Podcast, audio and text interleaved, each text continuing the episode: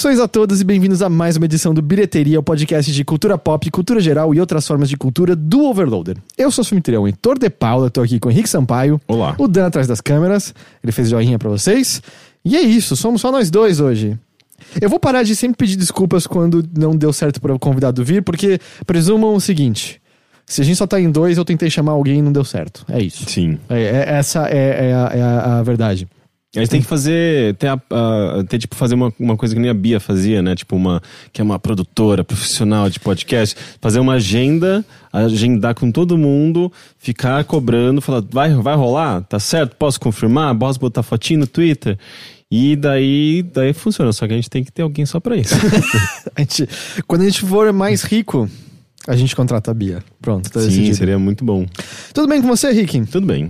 Antes da gente começar a conversar propriamente dito, eu quero avisá-los aqui uma última vez que a festa do Overloader é iminente. É este sábado, dia 29 de setembro. Não tem mais tempo para você decidir, você tem que decidir agora, este sábado, na rua Dona Inácio Show, aqui em São Paulo, na VR Gamer. Fica perto dos metrôs Ana Rosa e E, E Paraíso? Não, Vila Mariana. Vila Mariana. Vila Mariana. Vila Mariana. Vila Mariana e Ana Rosa começa às duas da tarde, não é isso, Henrique Duas Sampaio? da tarde. Duas da tarde, é de graça, não é só para apoiadores, é para quem quiser, pode levar o seu amigo que não conhece gente, pode levar o seu peguete, o seu ficante, seu Um amigo, interesse. um amigo meu, aliás, alguns amigos vão, mas um amigo vai levar até o cachorro dele. Leva seu cachorro, eu adoro cachorros, leva seu cachorro. É aquele cachorro de pelancudo, sabe? Que tem umas pelinhas O grandes. assim. Show, show, show, show, é isso? Não, show show é peludo. Eu falando É? pelancudo aqueles que são. Que é chinês esse Que cachorro? tem uma orelhona, que tem um olho meio caído. Beagle? assim. Não é Beagle. Beagle, Beagle é meio fofinho. pelancudo. Não, Beagle é não. pelancudo. Beagle- é não, inferno Eu na não sei o nome do, da raça, mas é aqueles bem pelancudões. Bom, é, vai ter. O que, que foi essa? Que você tá me olhando com uma cara muito assim de esperando alguma coisa, Dan. Não? Ok. É, mas leva seu cachorro, eu adoro cachorros. Pode levar qualquer bichinho que você quiser, eu acho que tá ok. Ah, iguanas, eu adoro iguanas. Leva sua iguana também. Não faça isso. Por quê? O que você tem contra iguana? Não, vai vai ter gente bêbada, é muito pequeno, vamos derrubar ela no chão. Iguana é mó grande. Iguana é maior Mas que. é meu- menor do que um cachorro. Não, depende do cachorro. A iguana é maior que nossos gatos. Não, não é. É, tá bom, os seus são grandes, os meus são pequenos. Enfim, é esse sábado, vai lá e vai ter venda de cerveja, vai ter venda de drinks, drinks não alcoólicos, certo? Que é suco, basicamente. É, tem também. É, vai, e vai ter um food truck de hambúrguer na porta. Já tem os preços todos no evento, Sim, não é, isso? de, de 5 a 15 reais, basicamente, né? 5 reais cerveja, 15 reais drinks e outras coisas por 5, 3 reais. 3 reais a água, obviamente. É, é um char, Sharpei? É esse o cachorro? Sharpei? Esse foi o açaí que falou. Deve mas ser, ele, deve mas ele falou que o show show, sei. show show também é pelancudo, eu tô certo. Ananias perguntou se chover no dia da festa dá ruim ou lá tem cobertura. Tem, é tudo pergolado lá. É pergolado. É, tem um episódio do Bilheteria ou do Mothership chamado Pergolado por conta da cobertura da VR Gamer, se eu não estou enganado. Então, é. Então, sim, não pode, pode chover à vontade que não tem problema. Provavelmente vai de bermuda, porque é quente e, o, e a pérgola. É, é assim que se fala? Não, é pergolado. Ah, o pergolado deixa mais quente ainda, eu acho. É, não, de- depende. Eu acho que ele, inclusive, eles podem abrir e fechar. Não tem aquele esquema, aquele sistema de abrir e fechar, não acho é? que não. Eu acho achava que, não, era. Mas, mas eu acho que vai estar fazendo um calor, né? Tipo, eh, a gente tá na primavera, tá fazendo calor nesses dias, o frio foi embora. Então vai, vá preparado. Assim, na última, o filho da Larissa jogou um bonequinho em cima, alguns ouvintes subiram, eu achei que o teto abriria, mas não abriria do jeito que era pra ser aberto. Eu achei só que ia tombar no chão todo mundo. então, mas fora isso, assim, eu não sei se tem um botãozinho que abre as coisas ali. Mas é esse sábado, a gente sabe vai ter um protesto importante também, vai estar rolando grande, é, mas a festa vai até tarde, então às vezes você pode ir ao protesto e ir posteriormente à festa, né? É, vai até umas 10 horas, 10 e meia no máximo. eh, então rola um tempinho, sim, depois do protesto. A gente recebe todo mundo. E, o, bom, sei lá, nas outras ocasiões o, o Leandro deixou rolar até mais tarde, então pode ser que dessa vez role também. E tipo, tô pensando se eu esqueci de mais alguma coisa, mas acho que são essas as. Também vai ter venda de, de salgadinho ali na própria VR Gamer também, se você não quiser hambúrguer. E, e refrigerante, é né? Sim, é isso, sim é tem isso. refrigerante também, tem suco de latinha. Então é isso, a gente espera ver todos vocês no sábado, não é isso? Se quiserem, tem evento no Facebook, Overloader 4 anos. Eu também deixei o link na, no Discord do Overloader, você também pode encontrar por lá. E eu acho que é isso que a gente tem de avisos. Sim. Então, Henrique, é, como foi seu tempo ultimamente? Tem sido bom? Tem sido legal? O que você tem feito? Hum, tô pensando se tem alguma coisa muito relevante da minha vida para se tornar uma pauta. É, hoje teve o Assembleia Geral da ONU, né? é que eu gosto, eu gosto desses temas, mas é, mas pior que pela, pela por primeira conta vez. Da, da left track que rolou em certo momento na Assembleia Geral da ONU. Que left track, que é isso? Você não viu que o Trump falou? Ah, eu sou o presidente que mais fez pelos Estados Ah, é, Unidos o na ego, história. como não, sempre, então, aí né? as pessoas riram ao vivo ali. Ah, tipo, é? Ah, que e. Mas o pior é que eu acho que ele meio que tirou de letra, porque as pessoas começaram a rir ele. Eu não esperava essa reação, mas tudo bem. E- mas foi, foi bem engraçado. É, não, eu não, eu não vi a- a- o discurso do, do, Trump porque começou atrasado, né? Colocaram na frente o, o discurso do presidente da, eh, do Uruguai. E, mas eu vi o discurso do Temer e eu fiquei bem impressionado porque pela primeira vez eu, eu olhei para aquele homem e falei. Eita, que esse discurso foi bom. eu me senti, tipo, é, meio. é, me identifiquei, pelo menos em partes, assim. Foi um discurso bonito. Eu não sei se ele vive no mesmo Brasil que eu vivo, mas, mas foi um bom discurso. Até porque ele tá, também tá deixando a presidência, É, né? Então, eu acho que. Mas foi interessante, porque ele, ele, ele fez um posicionamento to- totalmente contrário a tudo que os Estados Unidos defende atualmente, né? Que o Trump defende atualmente. Né? Tipo, é, ele defendeu multilatera, a multilateral, multilateralidade eh, do Brasil e do mundo, né? Tipo, sendo os Estados Unidos o único, praticamente o único defensor ali, tipo, de uma coisa mais nacionalista, mais unilateral. Eh, Defendeu a entrada de refugiados, de imigrantes, embora a gente tenha tido problemas com venezuelanos no, Bra- no Brasil, né? Por conta de, de pessoas eh, que não receberam muito bem essas pessoas, infelizmente. É, mas mas foi, foi um discurso bom, assim. Eu só acho que ele não realmente tá- tava. Tá, tá, tá escondendo algumas coisas, não tá lidando muito com. Não tá querendo abordar muito os problemas que de fato acontecem, né? Tipo, ele, ele destacou que o Brasil. é, é, cuida muito bem da sua, da sua natureza, da Amazônia, né? Tipo, que é um exemplo é, de políticas ambientais. Mas, tipo, há uns três, quatro dias, a Amazon Watch, que é uma organização que, eh, ambiental, eh, lançou, tipo, um projeto, né? Tipo, um projeto não, um documento dizendo que, tipo, tem uma área de do tamanho da Itália sendo desmatada no, na, na Amazônia, que é super perigoso, sabe? Que isso pode refletir no mundo inteiro. Então, tipo, A você gente fica... não perdeu um financiamento da Suécia ano passado, começo desse ano, que é porque ele não estava sendo usado para proteger a floresta e deveria estar sendo usado para isso isso. eu eu lembro sei. de alguma história assim. Às vezes, não, deve ser mesmo. E então, então ficou meio. Eu, eu acho que ele tá. Ele, ele, ele tá Mas é- pintando o Brasil como uma coisa muito positiva. Mas é discurso, né? É, Pelo de Deus, discurso, né? sim, Todo é. mundo, todos esses caras sabem fazer. Quer dizer, todos, não, né? Nem todos.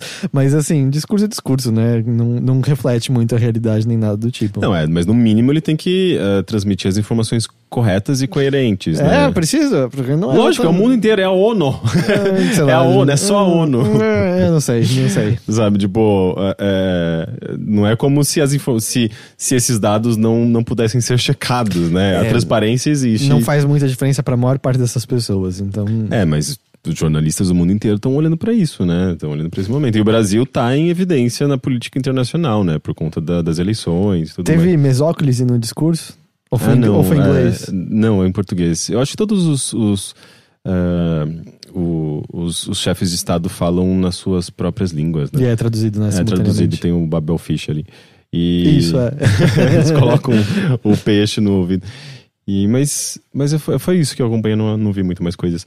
Mas eh, sobre entretenimento e artes, eh, eu queria comentar um pouquinho sobre Maniac. Estreou sexta-feira na Netflix, foi dia isso? 24, se eu não me engano, no Netflix, na Netflix. E eu tenho sentido um burburinho legal em torno dela, assim, porque teve outras coisas que estrearam recentemente, como aquela Inocentes, que eu senti que foi sumariamente ignorado por todo mundo. E essa Maniac, ah, eu tenho visto as pessoas não só conversarem sobre, mas elogiarem. É, é essa a sua perspectiva também? Eu acho que sim. Eh, eu tô no quarto episódio, é uma, é uma minissérie de 10 episódios. E ela foi construída para não existir. para fechar em si própria, né? Para não ter mais novas temporadas e continuações. Que é um, já uma coisa muito boa. É, mas ver. na Netflix eh, pode muito bem ir lá perceber o sucesso dessa série e, e inventar que quer uma, segunda, uma continuação, né? Porque o, o próprio diretor, o Kerry Joji eh, Fukunaga, que, que vai ser o próximo diretor do 007, que dirigiu It, eh, ele... Peraí, como é ele O It mais recente? É, Que é o. Ele é mexicano? Eu não sei a origem, mas pe- pelo nome ele deve ter ascendência japonesa também, não, né? pera, mas o diretor do It mais recente é um cara de ascendência mexicana. Eu não sei se ele dirigiu ou se ele escreveu, mas Ah, ele tem tá. alguma coisa no It também. Porque eu sei que a Nina entrevistou esse cara, e eu lembro que eu vi Entendi. e não era. Ele definitivamente não era japonês. Sim. Ah, ele, ele, ele, ele dirigiu também ahn, ah, True Detective. E, enfim, ele vai ser o próximo, vai dirigir o próximo 007. Ele já falou que ele dirigiu esses 10 episódios, ele não tá mais envolvido com qualquer decisão que a Netflix tomar ah, com relação à série, né? Mas, ah, mas então, tipo, pelo menos o que se sabe é que fechou, eh, fechou agora e não existe nenhuma expectativa para uma nova temporada. E ela é estrelada pela Emma Stone e o Jonah, Jonah Hill. Jonah Hill. Que eles já, já atuaram juntos Já, no Superbad. Superbad. Superbad, né? E. É, é um elenco interessante. Tem também o Justin Theroux, que fez eh, o The Leftovers, que inclusive eu acho que o, um um dos, dos criadores dessa série também trabalhou no The Leftovers. É, uma- é um elenco legal, uma produção legal, eh, tudo meio que tá muito bem. tudo- é, uma- é tudo muito redondinho, encaixado ali, sabe? Eu, eu gosto bastante do Emma Stone. No, É, não, os, os atores são muito bons. Uh, e é legal que tem uma. Não tem necessariamente uma coprodução japonesa, mas tem uma, um elenco forte japonês ali, ali dentro também que, que é interessante, assim, em termos de. Uh, ah, não sei, é sempre legal ver, umas, ver rostos novos e ver uma, uma coisa que sai do, do lugar comum, sabe? E. Eh, eu não, não tenho uma conclusão, não tenho uma opinião geral sobre a série como um todo, mas eu consigo falar pelo menos até onde eu assisti. E mesmo assim é um pouco difícil, porque é uma série bem esquisitinha, assim, ela é bem. Ela é meio como. Eh, eu tava até lendo um, um texto. Como que chama o site? Deixa eu só pegar, porque eu, eu quero citar o site, já que eu, eu, eu li essa comparação nele no Decider.com. Eh, ele, ele faz eh, com filmes do fim dos anos 90 eh, algo que o Stranger Things fez com filmes dos anos 80, né? Com filmes de terror dos anos 80. Então, eh, ele, ele, ele é muito calcado em, em nostalgia também, assim como o Stranger Things. Eh, mas ele, ele tenta. Parece, parece que ele absorve muito do que filmes como eh, Quero Ser John Malkovich, eh, O Brilho Eterno de uma Mente Sem Lembranças, Clube da Luta, eh, Vanilla Sky. Ele pega, parece que tudo, todos esses elementos meio fantásticos, meio mágicos, meio surreais, psicodélicos e meio edgy, né? Tipo, todos esses filmes eram meio. Quebravam a realidade de alguma forma, inseriam uma animação, faziam uma coisa meio, meio radical, sabe? Tipo, que, que, que era uma, sei lá, tipo, era uma coisa que a juventude apreciava naquele momento específico. Eu acho que esses filmes têm uma característica muito forte, né? Do fim da, da década de 90, começo da, da, da década de 2000, de romper com alguma coisa, de, enfim, de, de ser, de parecer algo meio radical. E, e, e de quebra também tem um visual meio, eh, sabe, tipo, eh, eh, com cores contrastantes, com algum tipo de tecnologia esquisita. Enfim, eu acho que repre- representava muito bem essa transição, né, tipo, de, de século. E, esse, e, e eu sinto que essa série Maniac, ela absorve um pouquinho de tudo isso. Ela parece muito com... Com, com esses filmes, com esse período de filmes, evocando esse, é, essas características, mas ao mesmo tempo ela não, ela não tenta se colocar nesse período, nos anos 2000, é, ou começo, é, é, no final dos anos 90 ou começo dos anos 2000. Ela, ela retrata uma espécie de realidade alternativa dos anos oit- 80 também, sabe? Com tecnologia dos anos, anos 80, mas com meio que uma percepção de mundo que a gente tem atualmente. Mas como, como que isso aparece, mais Por exemplo, ah, existem rumbas, aqueles. aqueles ah, aqueles. Como chamam? Ah, aspirador de pó, né? Tipo, aqueles circulares que andam no chão. O Rumba. É, rumba. é. Existem rumbas nesse mundo no meio da rua, sabe? Que limpa cocô de cachorro. É, ou, por exemplo, é, pessoas que não têm muito dinheiro para comprar uma roupa, elas podem, por exemplo, em vez de usar o cartão de crédito, elas têm a opção de pagar com uh, propagandas.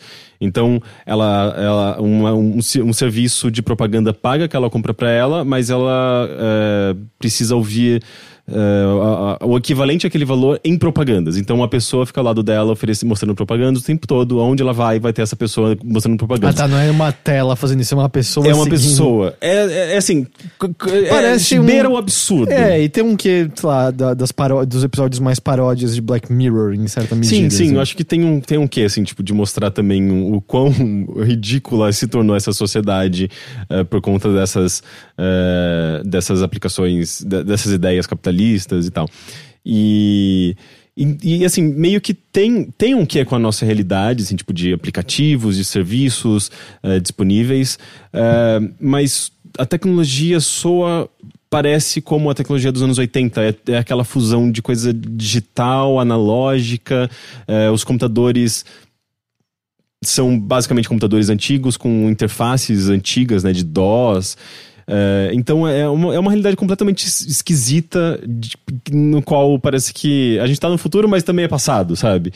E, e você não consegue nem entender exatamente se essa realidade é a realidade, digamos, concreta, ou se essa realidade é a maneira como os personagens a veem, porque uh, o, Jonah, o personagem do, do Jonah Hill, por exemplo, o uh, Owen, ele, ele sofre uh, de, de, de, psicose. E ele não trata essa psicose. Ele não. Uh, a Mas... família dele. A família dele, que inclusive é de, uh, de um magnata, são uma família muito rica, parece não, não tratá-lo como uma pessoa que, que precisa de um, de um tratamento. Mas como isso se manifesta nele? quando o, o, a narrativa está focada nele, especialmente nesse primeiro episódio, o, o chão treme, ele, ele tem a sensação de que existem. Uh, ele lida com terremotos constantes, então o mundo literalmente treme, as coisas ao redor dele tremem, só que só ele tá vendo aquilo. Uh, ele mora num apartamento num cubículo, num cubículo minúsculo, com vários letreiros e neons, e esses letreiros dizem coisas pertinentes à vida dele e não teriam razão nenhuma para estar tá em torno de, do apartamento dele, no prédio dele. Então você sabe que, ok, essa é a realidade dele uh, e isso está sendo manifestado nos cenários. Uh, e o, o, quanto dessa realidade que a gente está vendo uh, vem da cabeça dele ou é a realidade de fato. Então uhum. você tem um pouco dessa dúvida. Né? Logo no, no, primeiro episódio você vê uma estátua da liberdade que é um. Parece que é um anjo com asas, e as pessoas falam, ah, é a estátua da liberdade. Daí você fica, tá, tipo, o é, que, que tá acontecendo aqui? É, uma, é só uma realidade paralela? É uma, é uma realidade é, vista através do, do, da lente de um personagem, né? E até por você não entender todas as regras desse mundo, fica mais difícil de discernir o que é realidade o que, que é que ele tá enxergando. Sim, uh, isso, é um, isso é uma característica bem, bem legal, assim. É uma série que ela não quer te deixar, eu acho que, super familiar e confortável com aquele mundo. Ela quer fazer com que você estranhe um pouco de tudo, sabe? Porque é muito sobre a a falta de conexão das pessoas é muito sobre depressão, sobre problemas que as pessoas têm em, em, lidar com a vida, com o mundo. É muito sobre mental illness, né? Que tipo, a gente pode tratar como transtornos mentais. Uhum. É, porque uh, além do, do personagem Owen, você tem também a personagem da Emma Stone, a Annie, que ela também lida com uma série de, de problemas. Uh, a irmã dela uh, morreu, ela era muito conectada com a irmã. Uh, o pai dela basicamente ignora a existência dela. Ela teve problemas com a mãe, enfim, problemas, muitos, muitos problemas familiares. Ela não consegue pagar as contas, ela, ela enfim, ela, ela tá sempre muito estressada e muito apática, tudo, assim. Ela é quase que um. Que um uma sociopata, assim, tipo, de, de não saber lidar com as pessoas com delicadeza, com respeito, porque ela em si tá passando por uma série de problemas pessoais muito graves. E e esses dois personagens não se conhecem, eles estão vivendo momentos muito turbulentos e muito, muito difíceis. É, o, o, Owen, embora seja filho de um magnata, a família tenha muito dinheiro, ele não, ele não aceita ajuda financeira dos pais e ele quer resolver a situação financeira dele por conta própria. Ele foi demitido de uma empresa que ele trabalhava e ele encontra a oportunidade de uma empresa farmacêutica que tá realizando experimentos com, uma, com, com novas drogas e, e, e, é pago. E ele fala: Ok, é isso, aí tem uma oportunidade para eu ganhar algum dinheiro e poder pagar minhas contas. e ele aceita é, participar dessa, desse experimento. É, e assim ele acaba entrando nesse processo de, de experimentação dessas drogas. Já a N, ela desde o começo você percebe que, que ela é um pouco mais, digamos, corrupta, digamos hum. assim. Ela, ela entra a partir de, momento, de, de maneiras escusas dentro desse sistema, sabe? Tipo, ela basicamente é, faz um, um processo de, de, de, extorsão, de chantagem e consegue, de uma maneira ilegal, meio que entrar nesse, nesse, nesse, nesse rolê aí do, do da, da, indústria farmacêutica. E assim eles se conhecem, eles acabam eventualmente se conhecendo e formando meio que uma parceria. É, mas o que é curioso dessa série é que a partir desse momento você já começa a ter contato com é, é, quase que outras histórias dentro da história principal, porque é, embora no começo ali você tenha a, a introdução da, a, dos, desses dois protagonistas, você tenha detalhes da realidade deles, é, e já tem aí histórias é, concretas, né? Tipo, da, da relação dela com a irmã, então é quase que um flashback, uma pequena história mostrando o que acontecia ali e tal. É, quando eles entram na, no, na, na, na, nesse processo da de testes da indústria, uh, eles tomam essa droga e essa dro droga eh, dá origem a meio que a, a série entra na mente deles para ver o que, como eles estão reagindo àquilo, hum. o que, que eles estão imaginando, que, como que a mente deles está tra tá tra trabalhando a partir dessas drogas. São meio que. Uh, e pelo que eu entendo, acho que a gente vai ter uh, talvez seis histórias que vão se conectar de alguma forma, porque. Isso tudo é premissa ainda. Não, isso é o quarto episódio, por ah, exemplo, tá. agora que ele já tá entrando nesse, nesse ponto. Uh, são três drogas, né? Tipo, a. Basicamente A, B e C. Isso, inclusive, é explicado no, no, no, na série na forma de um. Tipo, infomercial, assim, uma coisa bem anos 80. Uh, ah, essa droga A seria algo relacionado a agonística. Não, é agonística, alguma coisa assim, que é sobre Uh, os, o, os traumas, uh, tipo, a pessoa, essa droga permite que a pessoa cesse esses traumas. Uh, a segunda droga seria a B, eu acho que de behaviorismo, behavior, alguma coisa, que seria meio que os sistemas de defesa que a pessoa usa para lidar com esses traumas. E a terceira droga, a droga C, seria de confrontar. Então seria tipo a droga que. Eh, é, Faz você lutar contra os traumas. É, talvez tra trazeria mais à tona uh, uma maneira de você confrontar diretamente com esses traumas. E.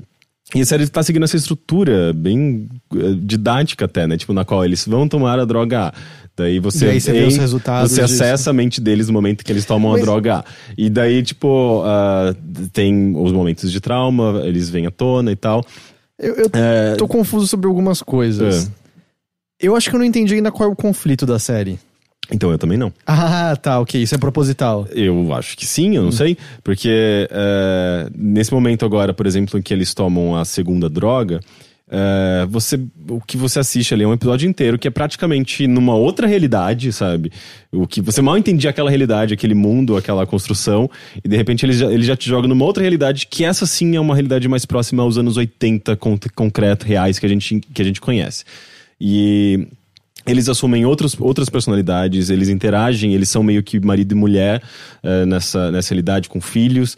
E, e você até fica, bom, eu tava me acostumando com aquilo, com aquele mundo uh, pseudo sci-fi esquisito, e agora vocês me colocam uma outra realidade. Mas isso faz você questionar se o que você tava vendo antes era de fato Exato, realidade? Sim, é, é, uma das coisas que eu, por enquanto, eu, eu não tenho certeza ainda. Porque o, o, meu outro questionamento ia ser justamente o que, que essa realidade alternativa tá trazendo, mas parece ser esse o ponto, talvez. Uhum. De... Sim, porque até agora eu não sei exatamente uh, o que. Uh, eu não sei se ele quer, quer romper com as estruturas também de narrativa de série, mas eu não sei exatamente quem é o vilão, vilão quem que é o mocinho, quem que é a mocinha. Eu não sei exatamente qual é o propósito disso, né? Eles estão nesse. Ok, eles estão nessa, nesse processo de teste, uh, de experimentação de drogas que não foram aprovadas ainda, e uh, tudo isso é meio. Uh, é, não é como se a empresa fosse super corrupta, pelo menos eles não estão explorando isso. Não, mas é uma empresa farmacêutica. É uma né? empresa assim, farmacêutica. Né? A tem, gente sempre fica com o pé atrás. Sim, e tem coisas uh, um pouco suspeitas ali atrás também. Uh, e, e, ele, e, e tudo isso, essas, esse processo tá uh, fazendo com que a gente conheça esses, esses personagens. Então, uh, embora eu esteja chegando na metade da série, eu não, não, seja, não, não entenda muito bem para onde ela tá indo, o que ela quer dizer, dá pra tirar algumas coisas já. Tipo, sabe, sabe são personagens uh, com uma série de problemas pessoais, com muita dificuldade de lidar com o mundo, e, e nesse, nessa, nessa tentativa de de por, buscar por soluções, eles acabam caindo uh, em algo que possa levá-los a confrontar esses medos e esses traumas e esses problemas, a origem desses problemas. Uh, mas ainda assim eu não entendo muito bem a função dessa empresa. Eu não entendo muita, muita coisa. Assim, tipo, no primeiro episódio, Uh, ele é introduzido, a, a, história introduz a gente ao irmão dele, né, tipo do, do Owen, uh, aos, alguns problemas da família, e nada disso é explorado hum. em seguida, sabe? Eles já foram para uma outra realidade, é já começaram, fundo, é, então, já começaram a desenvolver outras histórias, sabe? Mas... Tipo, tem um lance de, de crime no meio, de repente a, a série vira, esse, esse, quarto episódio, ele é uma série de comédia, e tudo que a gente ah, viu A linguagem antes, do episódio em si é, muda, é tá? totalmente é, comédia, enquanto que tudo que a gente viu antes é, não era nada engraçado, era uma ficção científica é, meio edgy, assim, meio ah, radical. É, é, legal isso de brincar com a própria linguagem do, eu, vamos dizer, de cinema, de série, né? Sim, eu tô achando interessante. É, inclusive é cheio de inserções de animação. Tem uma, um outro personagem que também é. Ele pareceu meio descartável até agora, que é um. É, um dos, dos médicos que estão cuidando desse, desse, desse experimento que ele tá. É, é, uma, uma personagem precisa, precisa chamá-lo no apartamento dele para uma emergência. E ele tá, tipo, numa realidade virtual, assim. E daí, tipo, antes de você saber que a personagem tava indo pra, lá, você já, já tem a cena da realidade virtual, ele, tipo, seminu, uma personagem nua, balançando os peitos na cara dele. E ele fazendo sexo com essa personagem numa realidade virtual, você fica, o que tá acontecendo? Depois que você vai entender, sabe? Tipo, a, a, a intermissão dessa personagem nessa realidade. Então ele é cheio de inserções, uma coisa meio, sei lá, Corra Lula Corra, sabe? Justamente evocando, acho que os filmes dessa época também. É, ou o próprio. Uh, Nossa, uh, Corra Lula Corra, fazia tempo que eu não pensava nesse esse filme. Esse filme é muito bom. Esse filme é muito legal. É, ou o próprio Brilho Eterno de Momentos Sem Lembranças também, que tem vários, vários segmentos psicodélicos esquisitos que remetem a sonhos e essa coisa de questionar a realidade. E eu sinto que a série tá fazendo o tempo todo isso, sabe? Tipo, fazendo você, você mesmo questionar, questionar uh, se o que você tá assistindo representa uma realidade alterada, representa uma realidade concreta. Uh, então, é, é, é, isso, né? Tipo, eu cheguei no quarto episódio, que é quase a metade da série, eu não sei exatamente o, que, que ele tá que é? fazendo. É? Mas, mas eu tô mas gostando. é meio refrescante isso, em certa é, medida, né? Sim, mistério. Sim. Não mistério, mas. Não ter uma completa compreensão do que está acontecendo, se bem feito, uhum. é uma sensação muito gostosa, né? Sim. Não, e, e ainda assim, sentir que pelo menos o que você tá assistindo não é algo não, eu não vou dizer que é totalmente original, como, como eu acabei de falar, esses filmes todos que eu citei, uh, de certa forma já abordavam uh, essa estrutura ou já abordavam alguns desses temas, mas. Uh, mas ainda assim tem um certo frescor, tem uma certa originalidade, tem umas cenas muito esquisitas, tem um, umas. Sabe, sei lá, tem, tem coisas daquela, daquele mundo que são completamente absurdas. Assim, tem um personagem que uma hora tá jogando. Acho que é um. Não sei se é um xadrez, tá jogando alguma coisa com um robô que é um. um, um koala roxo. uh, e, e, tipo, e é só aquele, aquele momento, aquela cena, você não entende exatamente a função daquele koala, por que eles se deram o trabalho de construir um robô que parece ser um robô de verdade, não parece ser CG, eu acho. E, e você fica mas por quê? Mas ao mesmo tempo foi legal. então, ele tem muito disso, sabe? Coisas que eu não entendo exatamente a função dentro da história, uh, mas esteticamente compõe, compõe-se um universo muito interessante. Inclusive, uh, eu achei muito legal, assim, como de repente eles abandonaram, uh, pelo menos temporariamente, não sei, mas eles abandonaram todo aquele, uh, aquele visual que estava sendo construído até então para ir para essa realidade totalmente anos 80 e muito bem recriada, assim, com vestimentos maravilhosos, carros e cabelos e equipamentos, tudo muito bem, muito fiel, assim, aquele, aquele período, sabe? E então é muito legal, assim, o que ele, o que pelo menos que ele tá fazendo visualmente, é o que eu mais gostei, certamente, até agora, sabe? Tipo, toda a sequência dos prédios com as, uh, os os neons, uh, uh, essa coisa mais industrial de, da, da empresa. Uh, do, tipo, os momentos também na cidade, sabe? Que você vê a, a tecnologia, o comportamento, o, o, como esse mundo se desenvolveu. E, é parece, bem interessante. e parece legal que não dá para você ter uma noção clara de para onde ela tá indo, né? Que também é uma Uhum. sensação refrescante, né? Sim. É, É, a gente, a gente sabe que, pelo menos até onde eu, eu assisti, eu preciso, a gente vai ver mais alguma coisa relacionada a essa terceira droga. Uhum. E mesmo nessa segunda droga, você. Esse episódio, por exemplo, faz conexões com coisas que deve, não deveriam estar presentes naquela realidade. Então você fica, ah, ok, esses personagens estão conectados de uma maneira que a gente não previa, sabe? É, tem coisas brotando na mente deles que não deveriam estar lá e estão entrando em conflito, sabe? Essas realidades em algum momento vão, vão, vão entrar em conflito e alguma coisa muito grandiosa vai acontecer. ou, ou não, Ou talvez, não. né? Mas, é, mas assim, é, de fato, ela é bastante intrigante. é, ela é muito bonita, é muito bem produzida. A atuação dos dois eu acho que é legal. Eu só acho que. é, eu não sei, o- são dois, dois estereótipos, assim. A, a, a, a personagem da Emma Stone é meio que a. A garota doidinha, meio provocativa, meio irritante.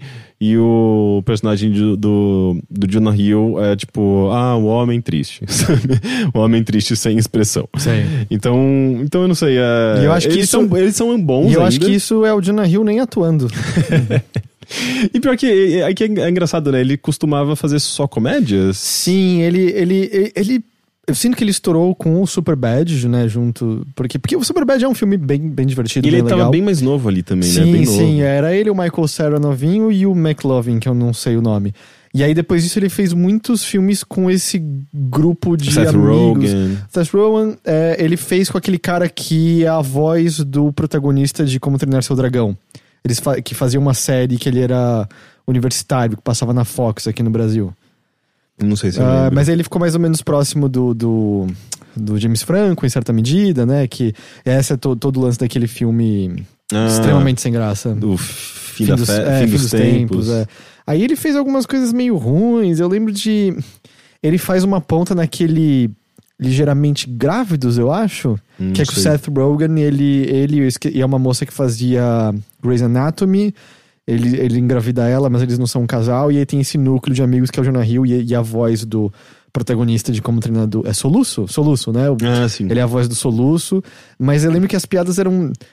Eram, sei lá, tinha uma piada especificamente que todo mundo tá com conjuntivite. E é tipo, ah, que aconteceu ali?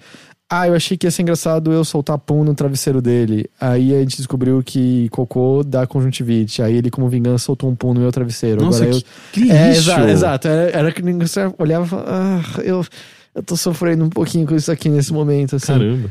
E aí ele acabou ficando um pouco apagado, assim. Tu, Sim. o- enquanto a Emma Stone fez muita coisa boa, né? Sim, é, não, ela ganhou o Oscar até. É, mas é, foi justamente por conta de La La Land que ela ganhou? Eu acho Ou- que foi, é, não foi? que aí, né? não- Ah, eu, eu gosto eu bastante. não gosto. Mas eu gosto do papel dela no Birdman. É, tem um filme meio Sessão da Tarde com ela que eu acho bem simpático, chamada Easy A, eu acho. É, o Dan falou que sim. É, esse é, eu não, eu não é um, filme, eu é, um, é um filme sobre como surge um boato na escola que ela é promíscua, que ela está transando com vários garotos, e ela simplesmente salta em cima desse boato pra poder mudar mais ou menos a vida e meio que meio que empurrar as outras pessoas contra a parede, seus preconceitos, e ela acaba fazendo um paralelo com a letra escarlate, né? Porque a letra escarlate, a, a- no livro barra- e no filme também, né? Ela tem uma. É um A púrpura colocado nela de adúltera, e ela começa a usar uma, uma letra também pra representar essa fama que ela ganha. E é um filme que propositadamente faz várias referências a outros filmes dos anos 80 e 90 e tal. É bem simpático esse filme. Entendi. É, mas eu acho que eu, eu tô gostando, assim. A minha, a, a minha impressão é bem positiva, na verdade.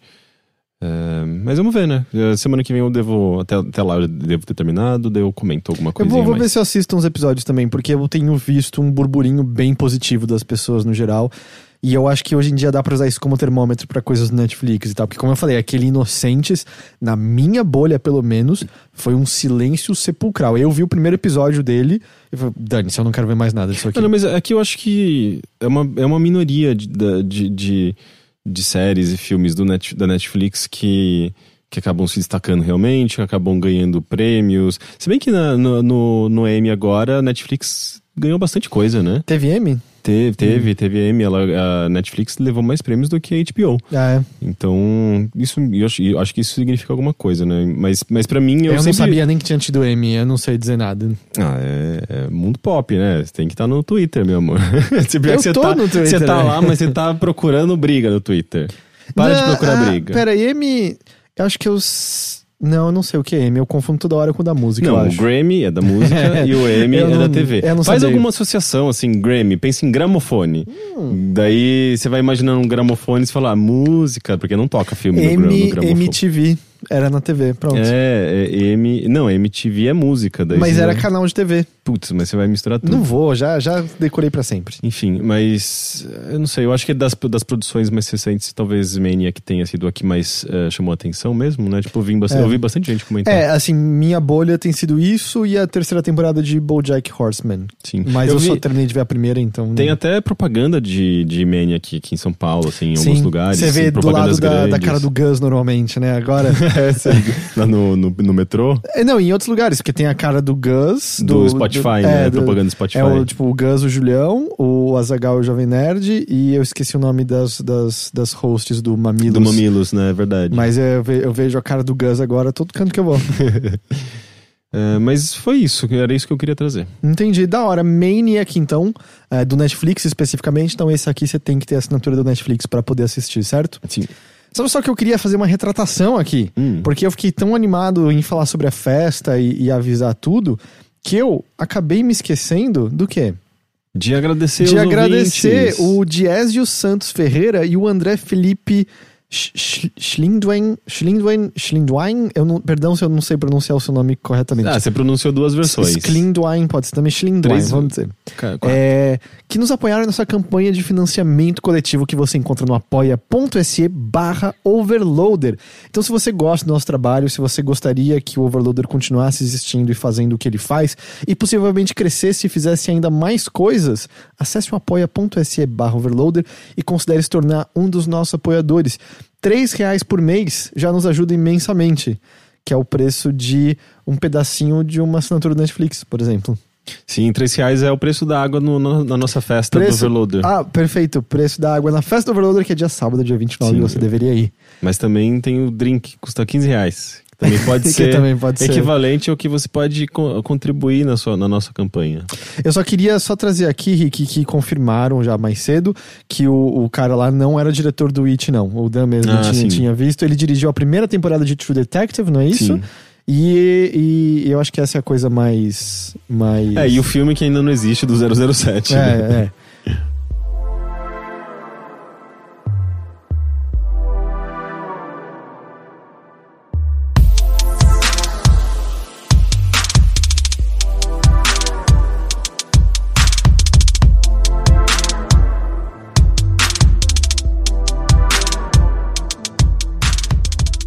Ah, da hora, então é essa coisa que você tinha pra trazer pra gente hoje. Eu tenho uma, uma- um filme que foi recomendação de um ouvinte. E eu adorei muito. Ele tá em circuito em São Paulo aqui agora, mas assim, é em- são em poucos cinemas, eu fui ver no Belas Artes, e no próprio Belas Artes eu vi que nessa quinta-feira já não tá mais no ar, então quem mora em outras cidades menores é mais difícil. Eu acho que não deve demorar para ele estar em serviços de streaming, porque eu- se eu ouvi corretamente, ele já tem Blu-ray nos Estados Unidos. Uhum. Mas é aquilo, né? Do tipo, ei, se não tem jeito fácil, você acha o seu próprio jeito. É, não, anota o nome pelo menos, que já é uma maneira de você não esquecer do filme. O filme se chama Você Nunca Esteve Realmente Aqui. É, em inglês é You Were Never Really Here. É um filme, a, a diretora é a mesma diretora de Precisamos Falar sobre Kevin. Hum, Que é um filme bem É um legal. filme é um filme bem legal. É, que eu, eu até fui ler sobre, é um filme dela que foi criticado meio mistamente. Tem um outro filme dela que foi melhor criticado como um todo. E aí teve esse Você Nunca Esteve Realmente Aqui, que, se não me engano, lá fora saiu em 2017, ag- saiu agora em 2018. É. Ele é bem interessante, eu achei ele bem legal. É, ele é protagonizado pelo Joaquin Phoenix, que eu pessoalmente gosto muito, é com certeza dos meus atores favoritos de longe, assim, na, na atualidade.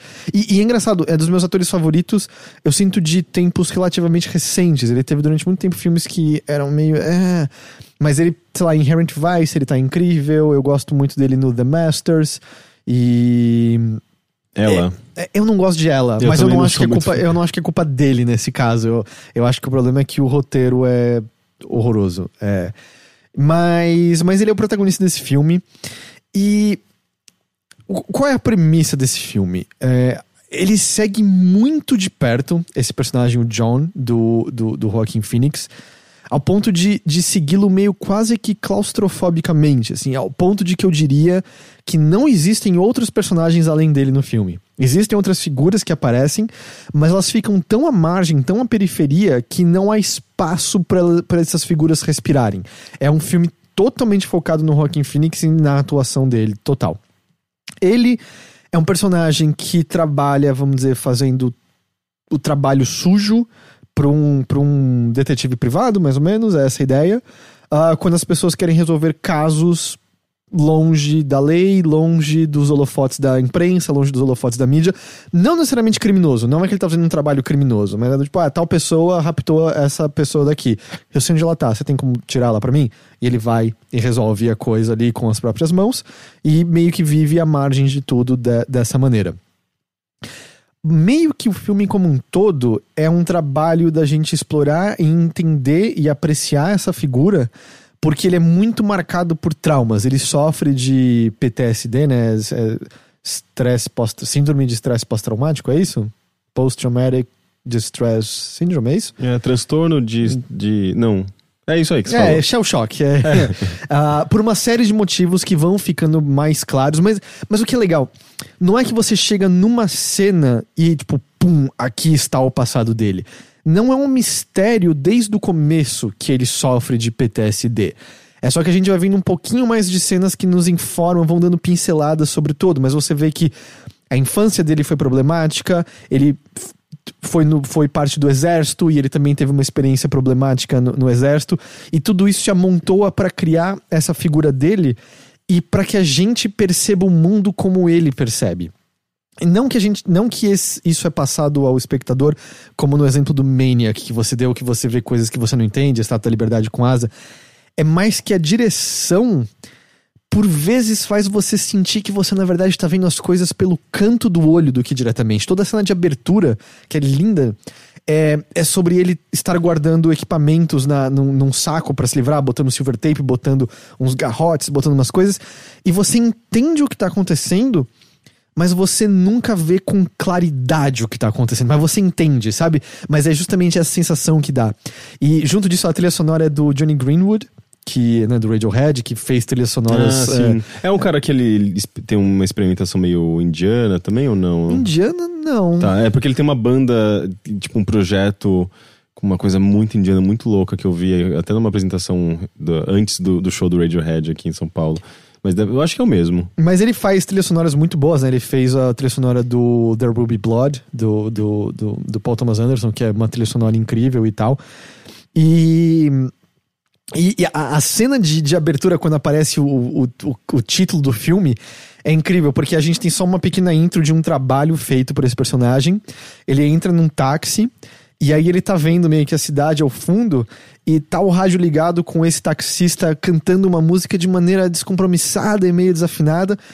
E aí entra uma música eletrônica do Johnny Greenwood, e aí a gente tem só a visão, eu agora não lembro, acho que era no retrovisor, da boca desse taxista cantando, e aí ele começa, você começa nos lábios dele ler ele falando You were never really here. E as letras aparecendo lá. É lindo, é, é muito, muito bonito, assim. E a maneira como eu sinto também que a gente entende a maneira transtornada com que ele tá entendendo a realidade é que existe uma cacofonia constante. Ele andando pela cidade, tem sirenes, tem barulho de metrô, tem barulho de carro, tem buzina, tem pessoas conversando. Nunca é claro o que tá acontecendo e você se coloca como essa figura que tá fazendo o máximo possível caminhar na sociedade, caminhar no meio das outras pessoas, mas é um esforço tremendo para ele, assim, você percebe isso o tempo todo, assim, percebe que ele tá para quebrar a qualquer momento, sabe? Isso é engraçado, né? Tipo, a gente. Eu acabei de falar de uma série que é muito um pouco também sobre isso, né? Sobre explorar essa. Uh, uh, as questões da. Da, da, dos conflitos pessoais e da, da mente, né? Tipo, do, das doenças da mente que, que, que são muito características da nossa geração, desse momento. Uh, será, que daqui a alguns anos, se é que isso não vai continuar sendo assim, mas será que daqui a alguns anos a gente vai ver isso como uma característica da produção desse período, né? Porque é muito reflexo do, do nosso momento. A gente está falando de depressão, de ansiedade uh, constantemente. Isso acho que está sendo refletido na, na, produção artística de entretenimento, né? Da, é, que é, que, é que sabe, eu acho que essa pergunta é interessante porque esse filme tem um paralelo muito claro com Taxi Driver. Uhum. Taxi Driver é sobre uma pessoa que tem PTSD pós-guerra do Vietnã, uhum. que não consegue se encaixar na sociedade mais de jeito nenhum, começa né, a dirigir o táxi e eventualmente extravasa os impulsos violentos. Uma, bom, isso é uma simplificação enorme do filme, mas seus impulsos violentos de uma maneira que seria completamente sem propósito e acaba fazendo com muitas aspas aqui, aquele ato heróico, né, que, que é alardeado no, no, ao final do filme e tal. Mas ao mesmo tempo o filme não é tratado. Uh, uh, essa questão uh, da, do, do transtorno mental não é muito. a gente sabe que é uma pessoa com com algum transtorno mental, mas isso não é tratado da maneira como a gente entende transtornos hum. mentais atualmente, né? Que é, que é algo que precisa ser diagnosticado, que precisa ser tratado, dialogado e botar pra, botar pra fora, né? Que é uma coisa que, não sei, a gente, nas redes sociais as pessoas expressam muito essas questões e falam mais abertamente. A gente sabe que é um problema social muito grande da nossa, da, da nossa sociedade. Então eu acho que transtornos sociais estão sendo, eh, estão sendo tratados de maneiras diferentes ao longo do tempo, né? E hoje, mais abertamente, a gente tem mais personagens eh, que, que refletem esses nossos problemas. É, não, o filme não chega a abordar essa questão, assim, o lance dele de tratamento, qualquer coisa do tipo, não, não está lá e tal. Mas ele é uma pessoa que está mantendo uma vida, apesar de através de métodos questionáveis. Mas o interessante é que a gente vê muitas facetas desse personagem, porque ele, por exemplo, ele cuida de uma mãe idosa. E ele cuida bem dela. E tem momentos com ela que ele tá engraçado, leve, sendo compreensivo, porque ela já mostra sinais de, um, de uma leve senilidade, de não conseguir mais ter condições de, de, de, de, de lidar com tudo sozinha e tal, para outros momentos sombrios em que ele tá indo matar pessoas e o método preferido dele, ele compra martelos em lojas e é assim que ele lida com pessoas, com martelos, sabe? E aí tem cenas muito bonitas dele, tipo, andando com esse martelo na mão, essa figura amedrontadora, ameaçadora, ao mesmo tempo que o porte físico dele também passa essa, essa coisa meio fora de lugar, porque ele é claramente um cara forte, grande, mas ele é meio gordinho também, ele não é definido, sabe, de maneira nenhuma. Então, eu acho que tudo isso é transparecido nesses momentos. E o filme acaba sendo sobre mais um. E aí, quase eu também sinto, além de Taxi Driver, se assemelha a muitas outras desses filmes de mistério que a gente conhece lá como Chinatown, por exemplo, e por consequência, a coisas como Sin City, que estavam fazendo referências, né, a essas obras passadas de. Era para ser mais um trabalho, acabou não sendo só mais um trabalho, se meteu numa confusão que talvez tenha conspirações e, e, coisas maiores, e agora ele precisa se livrar disso de alguma forma. E o roteiro é extremamente previsível, porque esse não é o foco aqui. O foco é justamente o personagem, como ele lida com essas situações, a maneira como ele age e a maneira como ele transita entre esses momentos em que ele é um cara com um martelo indo matar pessoas amarteladas, e os momentos que ele é extremamente sensível e, e é difícil de você entender como ele, como ele vai agir em qualquer um desses momentos. E, e é uma coisa também acho legal.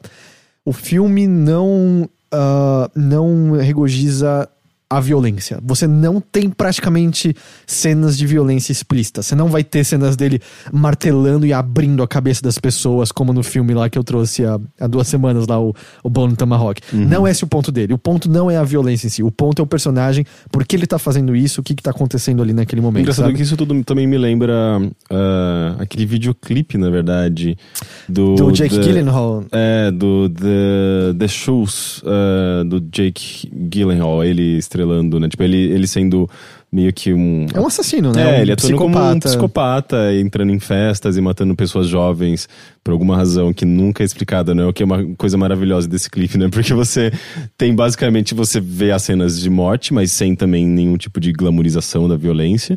É, e E é um personagem completamente misterioso, né? Tipo, não tem um começo e o meio. Só, aliás, o começo e o fim, só vê o meio, né? É, então sim. é meio que uma obra cinematográfica incompleta e isso torna ele ainda mais enigmático. Essa é uma da, É, clipes têm essa liberdade divertida, assim, né? Desse recorte só momentâneo que Uhum. Sim. você fica, tipo, o que que. O que aconteceu antes? O que aconteceu depois, né? É, o visualmente é muito disso? interessante e é um, e é um clipe muito é, esquisito e, Eu- e aflitivo. Eu né? sinto que é sempre que você vê um fan clip em estilo anime no YouTube, é sempre meio isso, tipo, por que, que essa corrida tá matando um monte de gente no Mendani? É só isso, aproveita esse momento, não enche o saco, sabe? Mas, é- mas é meio isso, assim, do tipo. E aí o filme é indo, ele indo resolver esse trabalho que envolve outras coisas e coloca ele numa posição diferente do que ele, do que ele esperava, e a maneira como ele tá lidando com essas várias peças que compunham a vida dele e indo resolver isso. É, o espaço de tempo do filme é super curto, é coisa de dois dias, talvez três dias, pelo que você entende, mas é- eu acho que ele funciona muito bem. E ele funciona porque o Joaquin Phoenix é, atua nesse papel muito bem. Eu tava lendo sobre, pelo que eu entendi, teve cenas até que foi improviso, o que ele faz, como ele reage e tal, que era. Que era. Parece que a diretora. é, quando ele perguntou mais sobre o personagem, ela mandou um áudio e parece que era um áudio só de barulhos e música o tempo todo. Ela falou: esse personagem é assim. E foi meio a partir disso a construção, pelo menos de acordo com os textos que eu li e tal. E então é, é ele que segura esse filme totalmente. Mas achei muito legal, muito interessante. é, Lindo, visualmente lindo, lindo, lindo, assim. E porque ele poderia ser cansativo com esse lance de muitas vezes não ser claro o que você tá vendo. E ele tem um detalhe na direção que é muito legal, que eu, também o que relaciona com esse lance de You Were Never Really Here. Porque ele, ele vive nessa margem, ele não, não é. Ele não sabe interagir com as pessoas exatamente, ele não tá ali existindo com todo mundo.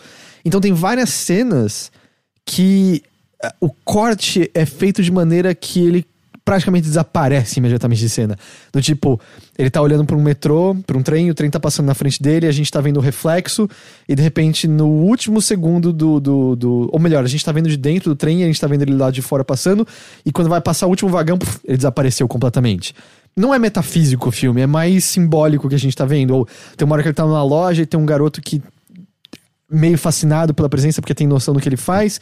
E quando ele vai olhar pro barulho da porta abrindo, a porta já tá fechada e ele já desapareceu. É meio isso, assim, a presença dele não é exatamente sentida, sentida por todo mundo. E, e eu acho que acaba tendo uma coisa de no Taxi Driver, quando, quando o De Niro extravasa aquela violência contida e faz alguma coisa, a violência tem tem um propósito meio que inesperado. Uma coisa acontece e no fim das contas, ironicamente, um bem é feito. Eu sinto que os eventos finais desse filme se correlacionam mais com os tempos de hoje, numa, numa maneira de dizer que nem mais aquilo que a gente tinha, que pelo menos resultava em alguma coisa, a gente tem agora. É meio no sentido de não tem propósito. A gente tá perdido e mesmo quando a gente tá tentando fazer alguma coisa, não, não vai dar necessariamente certo. Talvez não haja mais coisa pra gente fazer. Talvez não, não haja mais espaço exatamente pra gente, mesmo que a gente esteja lutando pra achar seu lugar e não estar perdido. Eu, acho- eu sinto que tem uma ideia mais ou menos assim no E é filme. curioso que a própria diretora trabalhou no. no- precisamos falar sobre, sobre Kevin, também sobre eh, transtornos eh, mentais, né? Lá é um sociopata, basicamente, Uhum. né? Desde nascença. A gente vê Sim. isso, que desde criança ele é um sociopata, né? Sim, e é, e é interessante que é um filme, né? Uma obra, o livro, né? original já, já fazia isso de. eh, de fazer um comentário, né, de uma análise, não sei exatamente o quão científico eh, ou, ou se tem uma base eh, neurológica, psicológica, psicanalítica, mas tem ali um é uma obra, eh, um romance sobre perso- um personagem que, que é o que a gente vê todo fim, todo, toda semana nos noticiários norte-americanos, né? De, Sim. de eh, um- uma pessoa que parecia tão calma, parecia tão um adolescente como qualquer outro que mata milhares de pessoas, é, centenas de pessoas, dezenas de pessoas num, num, na- num atentado, né? E, e é, é, é um, um tipo de personagem a ser estudado, a ser tratado, a ser abordado, falado, porque senão vira só tabu, né? Mas é, essa fica então minha recomendação. Você nunca esteve realmente aqui. You were never really here. Pra quem tá em São Paulo, cinemas mais seletos, mas tem. Infelizmente, não acho que é um filme amplamente disponível em cinemas e coisas do tipo, mas eventualmente tá em outros lugares aí, né? Sim. Essa fica a minha recomendação. Eu só queria comentar. Eu demorei mais do que eu esperava. É, porque eu acabei passando outras coisas na frente. Mas eu terminei de ler o Neuromancer. Ah, Que faz o quê? Dois meses que acho que eu falei que eu tinha começado a ler, mais ou menos? Eu acho que sim. É um tempo considerável, não é, não é um livro tão grande assim, mas eu acabei demorando. E é curioso, assim, eu, eu acho que eu gostei mais da, do setup dele como um todo, e aquele início, e quando o mundo era um pouco mais amplo. E eu, eu acho que parte do motivo também pelo ter demorado o que eu demorei para ler foi porque quando eles vão para eu esqueci já o nome, Star. Starlight, né? Não sei. Enfim, aquela outra cidade flutuante, artificial lá e tal. Acho que é isso. Talvez eu nem tenha entendido o que era a cidade exatamente. Mas é, eu, eu senti. O ritmo começou a me cansar um pouco, os eventos começaram a ficar um pouco repetitivos, a parte que estava me interessando tanto antes e estava fascinando começou a ficar um virou um pouquinho só meio que um um whodunit, um, um mistério detetivesco e descobrimos esses fatos e chegamos a essa conclusão e não era aquilo que estava me pegando em nenhum daqueles momentos, sabe? Uhum. Ah, mas é engraçado porque também é uma obra de quando? 1980 e... 80 e... 84. 84. Uh, eu acho que a, a, nossa percepção e a maneira como a gente lê e aprecia uma, uma obra varia de acordo com o tempo, né? O momento em que a gente está consumindo ela. Então, eu não sei se, se essa sua reação era comum né, no momento em que ele saiu. Às vezes, às vezes soava mais como. soava mais fresco, né? Então vai muito também de, do que a gente consumiu antes, porque é uma coisa que às vezes era. Se a gente, se a gente assiste um filme dos anos uh, eh, 60 sem saber o que ele fez, usando como base as coisas que a gente assiste atualmente, você vai falar, nossa, que filme é, defasado. Eu acho que eu tô falando. Cheio de clichês, mas às vezes eu, ele surgiu com alguma ideia nova, né? Eu acho que eu tô falando quase como um valor de entretenimento mesmo, sabe? Uhum. Parou, parou de me entreter em, em certo momento. Uh, o lance das corporações aparece realmente bem muito leve por cima, o lance de como as corporações controlam tudo e elas. Que é uma, na verdade, uma das.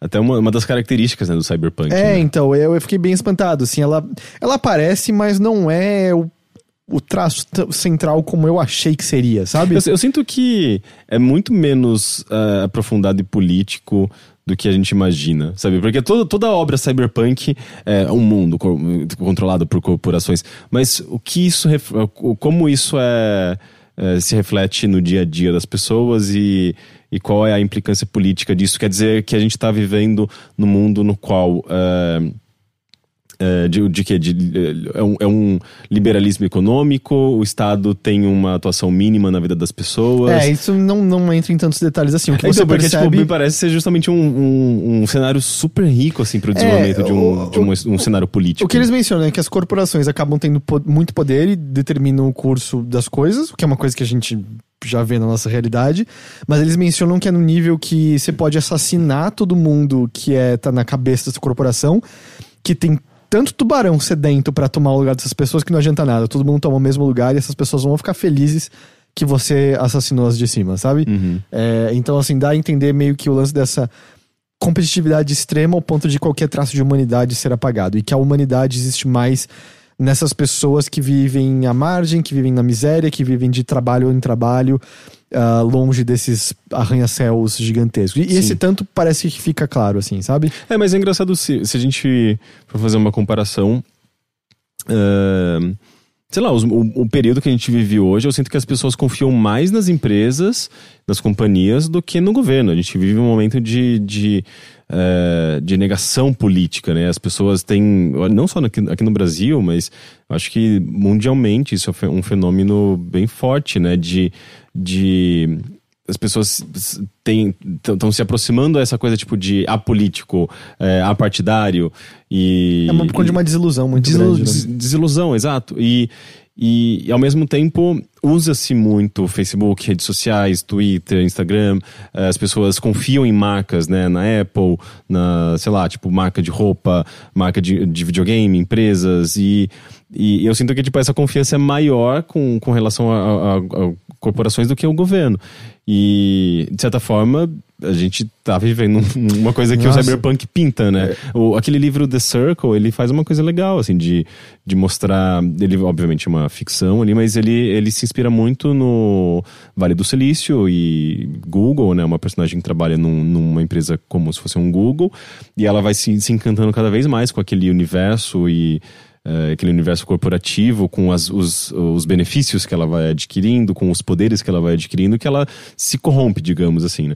E e é interessante que o livro ele começa cada vez mais mostrar que a, a companhia ela ela tudo que aquilo, aquelas soluções que facilitam a vida das pessoas, é, que, que torna as pessoas é, mais, é, mais próximas uma das outras, que conecta, que faz com que as pessoas se comuniquem com alguém lá da China, com alguém lá, lá na China, ou que permite que as pessoas vejam o que elas estão fazendo com transmissões, sabe? Tipo, tudo isso começa a, a ganhar meio conexões no mundo político. Então, uma pessoa começa a usar câmeras para mostrar, tipo, uma, sei lá, uma vereadora começa a mostrar câmeras, é, instala uma câmera nela própria para mostrar a rotina dela, de que ela é transparente, que ela não é corrupta. E outras pessoas começam a agir, agir da, da, mesma maneira, só que quem controla isso é a empresa. Uhum. Então, é, aos pouquinhos, ela, é, o livro começa a explorar essa coisa de, de uma empresa. É, tendo uh, controle político, na verdade, tendo associação política, a partir da pressão da própria população, né? Porque se uma pessoa faz isso e, e, todo mundo vê isso como uma coisa muito positiva, então a população começa a cobrar por novas uh, aplicações da tecnologia e transparência no mundo político, né? E de repente uh, os personagens, tipo, os personagens que são meio que contra, digamos, isso aí, percebe que não tem mais volta, né? Tipo, aquela corporação já está completamente associada à política e, e, eles podem muito bem manipular votos e. Enfim, fazer o que quiser. É, é, bem, é, bem interessante o que, ele, que esse livro faz, assim, com relação a essa questão que política de... das corporações, que é uma coisa que eu acho que não é tão explorada na, no Cyberpunk. Né? Não, né? não, não. É, ele é bem mais aventurinha só uhum. mesmo nesse sentido. Você falou que só o The Circle fica meio ruim depois, não é? Você não... Não, eu acho que o livro, o filme não é bom. O filme não é um bom exemplo. Eu acho que você quer passar longe do filme. É, o livro eu acho, eu acho legal. Na verdade, eu acho que ele é um pouco. Uh, eu não, eu não, diria que ele tem coisas desnecessárias. Ele é um pouco longo, ele é um livro bem longo, mas, mas ele. Mas ele eu acho que ele desenvolve bem assim, esses temas, essa, essa transformação da personagem, é, que vai se tornando cada vez mais uma anti-heroína, né? Tipo, vai se tornando cada vez mais detestável, né? Tipo, você começa o livro gostando dessa personagem, entendendo é, os questionamentos que ela faz. Por que, que as pessoas passam tanto tempo aqui? Elas estão dando atenção, atenção demais a essa empresa? Ou, tipo, é, não entendo essa cultura empresarial, essa cultura cultura uh, do Vale do Silício, do Google, de essa coisa tecno tecnológica, ela questionava muitas coisas, mas de repente ela, ela, ela se vê imersa ali e, e não tem mais volta, sabe? É, é, bem interessante, eu gosto desse livro. Mas é. E eu também só senti uma outra coisa que o. Eu, eu acho que o Gibson ele é muito bom em descrever algumas coisas como a vestimenta dos personagens e os toques únicos que elas possuem. E, e ele também, eu falei, tem várias cenas em que são, que são partes de ação mesmo, com coisas acontecendo de maneira concomitante. Ele é muito bom em manter a ordem em tudo isso, mas eu acho que ele descreve cenários não muito bem, assim. Teve várias, vários, vários lugares que ele começou a descrever e não era claro e parecia que volta e meia era importante você entender o formato das coisas por conta do tipo de ação que acontecia ali. Eu não. não é essas... ele, é, ele, é muito rico em ação, né? É, sim. Coisa assim, tipo, literalmente ação tiroteio, assim, ele tem muito é, disso. Não, tiroteio talvez não, mas coisas de movimentação mesmo e coisas. Assim. É, não acho que tem muitos tiros, tem mais dardos disparados do que balas, necessariamente. Ah, tá. Porque, tipo, como eu sei que é muita referência pra Matrix, Matrix, Matrix é cheio de tiroteio. Então eu sempre associei muito a ação explosiva, assim mesmo. É, mas aí eu senti isso, eu sentia várias vezes que eu tinha que. Não, tá bom, deixa eu, deixa eu ler isso aqui tudo de novo, porque não tô entendendo sua descrição, cara. Uhum. Ou talvez eu seja burro, não sei. Pode não, ser que às seja. vezes também é muito de, do, da leitura não tá pegando a gente, a gente tem que parar e, e ler com mais calma. Né? Mas aí eu terminei. Então tá aí na listinha esse. Posso, posso chamar de clássico, checklist. apesar de ser de 84? Não, eu não quero pensar nas coisas como checklist. Eu li porque eu quis. Mais um é... trabalho feito. Não, não. As coisas não podem ser pensadas dessa maneira. Isso é triste e horroroso. É... E, e, bom, sei lá, assisti mais Príncipe Dragão. Não terminei ainda, mas assisti mais. Continuo gostando bastante. Desenho animado deveras, deveras divertido. É, eu tenho visto Lady Dynamite depois que, que a, a Hel, recomendou. recomendou. Eu tô achando muito engraçado. É, mas tem muita, tem muita piada que às vezes eu não entendo muito bem, ou não é muito, sei lá, da, da cultura brasileira. É, e é muito, muita piada interna, porque é uma humorista fazendo piada sobre a vida de humoristas, Sei. com outros humoristas, e é cheio de, de outras participações de humoristas, então Às vezes é muito o mundinho dos humoristas e uma série feita pra humorista, quase, sabe? Mas em geral eu tenho achado bem engraçado. Entendi, da hora. Mas é, a minha recomendação mesmo hoje fica Você Nunca Esteve Realmente Aqui. Acho que é um filme bem da hora, você deveria assistir. E é isso, vamos dar uma lida então em e-mails?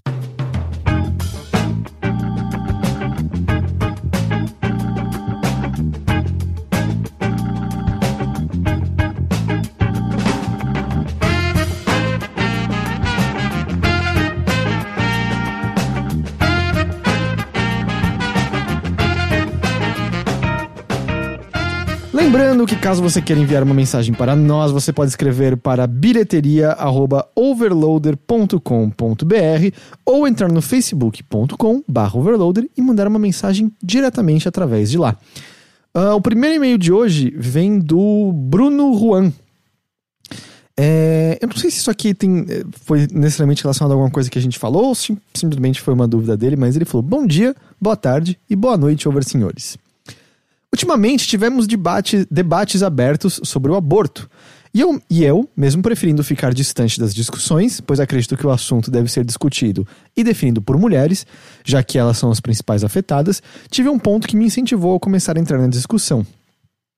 Notei que algumas pessoas de ambos os lados usam com alguma frequência o termo gravidez acidental, e isso me incomoda, pois, mesmo sabendo que sexo entre seres humanos não é um ato que serve apenas ao instinto de reprodução, não podemos negar que é uma das consequências naturais do ato. Sendo assim, não acham que chamar a gravidez não desejada de acidental é uma maneira de expressar que os envolvidos não sabem que a consequência de uma boa transa é a gravidez? Tipo, se uma pessoa atira na outra, a queima-roupa com uma escopeta, ela não pode afirmar que acertar é acidental. Entendo que pode parecer exagerado, mas falar que é acidental nessas situações me parece uma maneira de fugir da responsabilidade atrelada ao coito. Eu, eu achei curioso. É, eu, eu discordo, acho que 100%, porque não existe método é, contraceptivo que seja 100%. Você pode, tipo, botar camisinha, a pessoa pode tomar eh, anticoncepcional, ela pode estar usando um DIU e uma camisinha feminina, e ainda assim dá, dá pra, pra você engravidar, sabe? Uhum. E, e, e, então, assim, não, gravidez, gravidez acidental acontece, sem contar que. É quando as pessoas elas estão conscientes e elas sabem, elas estão preparadas para fazer sexo e, é, digamos, Uh, sem culpa, né? Tipo, de. Estamos prontos, a gente sabe que tipo, as chances são mínimas de, de acontecer um, um, uma gravidez. E acontece. Uhum. Ou seja, tipo, uh, mesmo com todo esse, esse trabalho, uh, aconteceu um acidente, um acidente uma, uma, gravidez. Então, eu imagino que numa situação assim dá pra gente chamar de acidental, né? É, e eu também. Eu acho que você tá muito quando, a não ser que você esteja focado nisso, quando você tá transando, você não tá pensando na gravidez, você tá pensando no sexo, não sei, sabe? Então, tipo, cara, você pode usar uma proteção, coisas acontecem às vezes que estão fora do seu controle. Eu acho que. Eu acho que isso é, é botar pressão demais, assim, no tipo, olha, vamos transar, mas lembre-se, hein? É possível que você engravide. É tipo.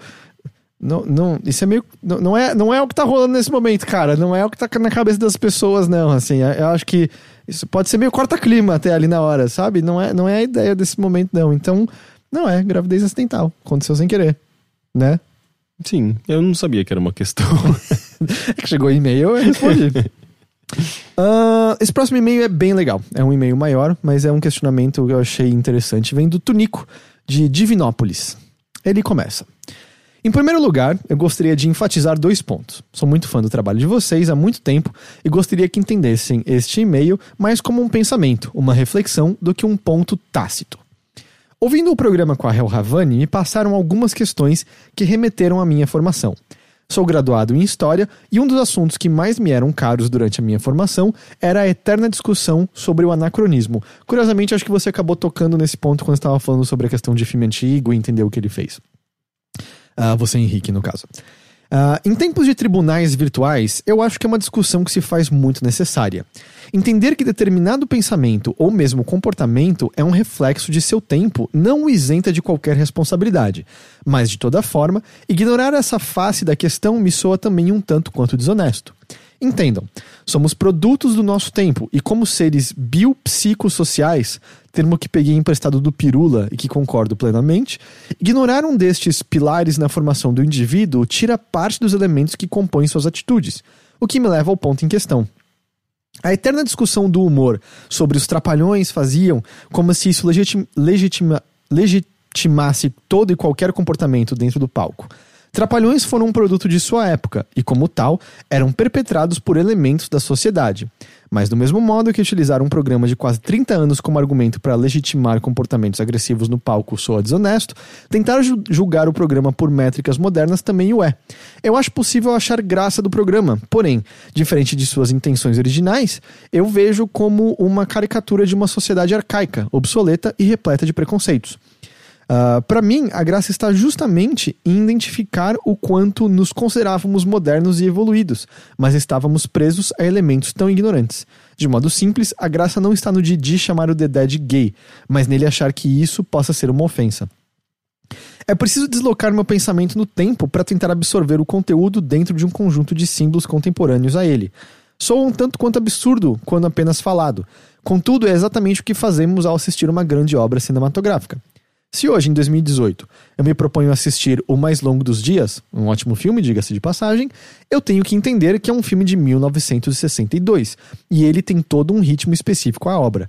Compará-lo com uma produção moderna, como um Resgate do Soldado Ryan ou Company of Heroes, é injusto. Sociedades diferentes produziram as obras com um conjunto de símbolos completamente particulares a seu tempo. É um tanto quanto bizarro pensar que algo que permeou a nossa infância já seja de um tempo diferente, mas vivemos numa era onde saltos sociais acontecem numa velocidade ímpar, ainda bem, o que acaba tornando elementos naturais à nossa infância, no caso da minha, nascida em 1986, completamente dissociados de comportamentos sociais modernos. Era aceitável eu aprender a consertar problemas elétricos ou mecânicos enquanto minha irmã tinha que aprender a arrumar a casa e lavar a roupa, enquanto hoje as tarefas domésticas são igualmente divididas entre mim e minha esposa. Eu entendo que o gosto pessoal, ou mesmo a relação emocional que desenvolvemos com determinado tema, possa, e muita, muitas vezes deva, permear nossa absorção de determinada obra. O Henrique tem todo o direito de se sentir ofendido com as piadas homofóbicas do Didi ao Dedé. No entanto, cobrar uma retratação do Renato Aragão é descabido. Contudo, nada impede que o mesmo Henrique ache graça do pensamento retrógrado e arcaico que os personagens tinham em 1989 com relação a seu amigo e ria muito mais da percepção deturpada de homossexualidade que o programa apresentava por uma completa ignorância sobre o assunto. Enfim, a forma de absorver o produto é completamente pessoal. Cabe, cabe uma pausa aqui. Entendo que nada do que eu digo diz respeito a vocês ou a comportamentos que possa ter identificado em alguns dos episódios dos podcasts. Trago à tona a discussão. Uh, eu mexi na formatação sem querer. Cadê? Discussão por achar que a mesma se faz necessária em um momento, em momentos complicados que vivemos. Em suma, pensar um produto cultural dentro do seu tempo nos permite um melhor relacionamento com a arte. O humor é, é, hoje a bola da vez, ou fazemos de cavalo de batalha porque o humorista X ou Y fez determinada piada que é homofóbica ou misógina ou racista. Mas muitas vezes a discussão que ele está tentando propor pode ser maior ou mais relevante. Contudo, gostaria de finalizar com um outro ponto: a capacidade de dissociação da obra do autor. E cá para nós isso é complicado. O Maurício Ricardo, chargista, faz uma discussão semelhante em um vídeo seu quando diz seu ponto de vista sobre Roger do Traje a Rigor. Quando diz que discorda absurdamente das ideias políticas do cantor, mas que foi a realização de um sonho cantar junto com ele um dos sucessos que influenciou sua formação como músico. Eu mesmo me entristeço com certos posicionamentos políticos do Chico Buarque de Holanda, mas não tenho coragem de ignorar sua importância para a formação da música e de todo um movimento cultural dos anos de ferro da ditadura. Quando falamos de política é um pouco mais fácil. Agora, quando entramos em discussões mais graves, acho que a coisa fica ainda mais turva. Por mais que eu ache os crimes cometidos pelo Kevin Spacey abomináveis, é justo dizer que ele não fez um Frank Underwood impecável? Ou, retomando ao podcast em questão, dá para ignorar o valor dos textos do Louis C.K. sobre valorização do feminino ou escárnio da sociedade por causa de suas atitudes atrozes? Muitas vezes assumimos posturas inquisidoras e nos esquecemos ou nos furtamos a responsabilidade de analisar a situação por um prisma mais amplo. Quando, analisa, quando analisamos uma obra de arte, um quadro, uma escultura ou mesmo um livro, a intenção do autor é parte da análise, mas não o todo. Várias vezes levantamos questionamentos que identificamos na obra, mas que nunca passaram, pelo menos intencionalmente, pelo consciente do autor quando de sua execução. No entanto, quando falamos da dramaturgia do humor, personificamos a obra.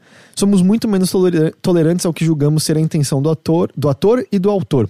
Conseguimos admitir que elementos não intencionais existem numa obra plástica, mas definimos tudo que o ator profere como opinião absoluta. Será que é justo? Será que é certo? Desculpa não fazer um texto com respostas, apenas questionamentos, mas acho que são questões que muitas vezes nos esquecemos de levantar e que são igualmente relevantes. Ainda faria uma extensa discussão sobre punição e educação dos tribunais digitais e suas métricas distorcidas, mas acho que esse meio já ficou excessivamente longo. Sei que, como homem branco hétero cis, é muito mais fácil me colocar num papel analítico sobre situações que não me ferem como indivíduo, mas também acho importante que aqueles que são as principais vítimas colaborem na elaboração de um pensamento analítico. Meus queridos, um forte abraço. Estou sempre ouvindo e admirando o trabalho de vocês. Uh, e para não perder a chance, o Brasil que eu quero é um Brasil onde o Teixeira possa participar de mais programas. Adorei. Não, é um ótimo e-mail. Ele, ele abordou tantas coisas que eu sempre ficava pensando: ah, eu vou lembrar disso para comentar depois. É, mas aí depois ele já entrava em um, numa outra, numa, num outro tema, de certa forma, conectado àquele anterior, e eu já perdia o que eu queria adicionar, então eu acho que eu não vou conseguir adicionar nada no fim das contas. Mas foi é... uma, ótima, uma, ótima, ótima adição a toda o, a conversa o, que a gente teve. O que eu sinto? Eu, eu não acredito numa regra absoluta para como lidar com esses casos. Eu acho que cada caso é um caso, e mais do que isso, a perspectiva de, de cada pessoa diante desse caso é relevante por exemplo, é, no caso do Louis C.K., eu acho pessoalmente mais problemático, porque o lance, ele fala do, da questão de da gente misturar o autor e ator com o lance. Eu acho que na comédia acaba acontecendo muito mais porque volta e meio stand-up é a pessoa se abrindo plenamente ali e se colocando, sabe? A Hannah Gadsby não seria tão impactante se ela não estivesse falando da experiência pessoal dela ali. E eu acho que no caso de um Louis C.K., fica mais complicado porque era ele dizendo que ele era aquelas coisas e a gente descobriu que ele era um, um, completo hipócrita. Mesma coisa o Bill Cosby, apesar de que, obviamente, o crime do Bill Cosby é muito pior que o do Louis C.K. Mas o meu ponto era, ele, ele até toca na questão, ah, homem, hétero, cis. Eu acho que é, é meio injusto você querer essa dissociação de uma mulher ouvindo a comédia do Louis C.K., de uma mulher ali no, no na plateia, quando o Louis C.K. apareceu para fazer um show surpresa, quando ela entende muito mais na pele o que é sofrer o tipo de coisa que o Louis C.K. causou. E eu também acho que é um momento muito esquisito a gente discutir a carreira e o conteúdo do Louis C.K. e que foi o comentário escroto do Norm, sem estar tá levando em consideração e botando no holofote a carreira de mulheres que abandonaram os seus projetos e seus desejos porque se sentiram tão destruídas pelas atitudes de uma pessoa como Louis, sabe? Uhum. Então eu acho que tem, tem momentos em justamente a perspectiva mais distante torna fácil você relevar e querer separar autor de obra do que outras. Eu acho sim também que tem uma questão de que eu sei que eu volto muito nessa tecla, mas redes sociais, a gente mais próximo a essas figuras, em que o output dessas figuras não é só a obra criada final, mas são os tweets, é o post do Instagram. Tipo, eu vi uma foto do Instagram do Josh Brolin mostrando a bermuda dele mijada. Ele falou: É, 50 anos é foda, hein? Agora meu jato xixi sai tudo estranho e me mijei inteiro. E tem uma foto dele mijado. Eu nunca pensei que eu veria o Josh Brolin mijado. Agora eu vi o Josh Brolin mijado e, e eu carrego essa imagem comigo, sabe? É, torna ele, tipo, de alguma forma mais humano. Mas meu ponto é, é essa proximidade maior também eu sinto altera um pouco a nossa perspectiva e percepção dessas figuras, porque a gente vê lapsos humanos deles muito mais frequentemente, muito mais corriqueiramente. Uh, eu acho que isso é uma coisa que acontece. Isso é bom, na verdade. É, né? tem consequências positivas e negativas pro, pro, pros, dois, pros dois lados. É, mas o que eu. Eu acho que a principal coisa que eu sinto é que distanciamento histórico faz muita diferença e o distanciamento da sua perspectiva faz ou não diferença. Ele, ele menciona, por exemplo, na sua perspectiva, Henrique, você poder se sentir pessoalmente ofendido com uma piada homofóbica do, do Didi, mas ainda poder rir de alguma outra forma e tal. Por exemplo, eu consigo ler Celine, que foi um cara que, quando o nazismo veio à tona, apoiou o nazismo, mesmo depois de ter ficado evidente as diversas atrocidades ah, que o nazismo estava cometendo eu acho que há um distanciamento suficiente para que eu consiga ler a obra dele, que, óbvio, por sua vez, não tem adoração ao nazismo nessa obra em si, tipo, é, essa questão não aparece na obra em si.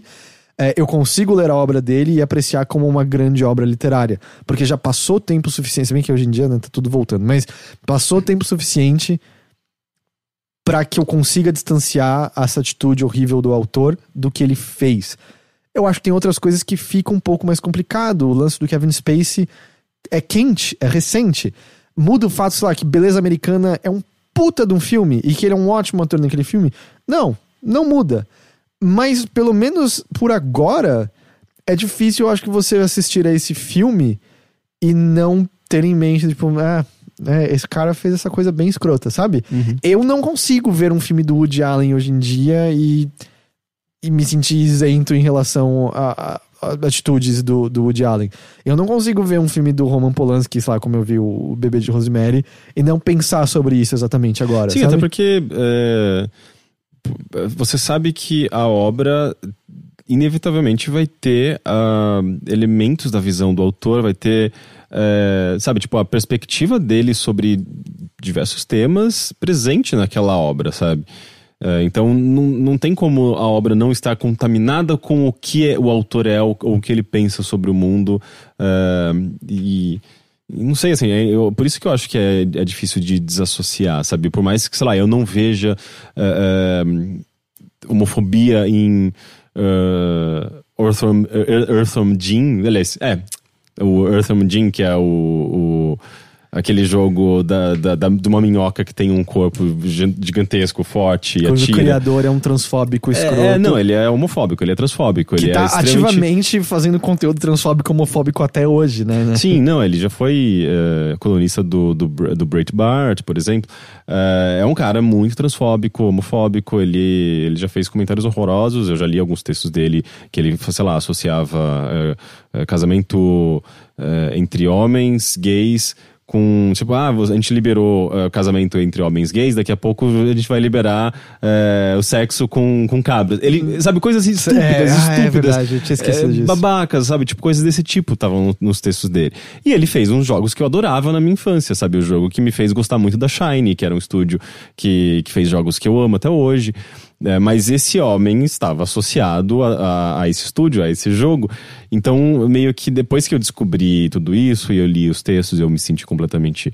é, sabe, enojado pelas coisas que eu li ali, eu, eu, eu cheguei à conclusão de que eu não queria mais me aproximar das obras dele, sabe?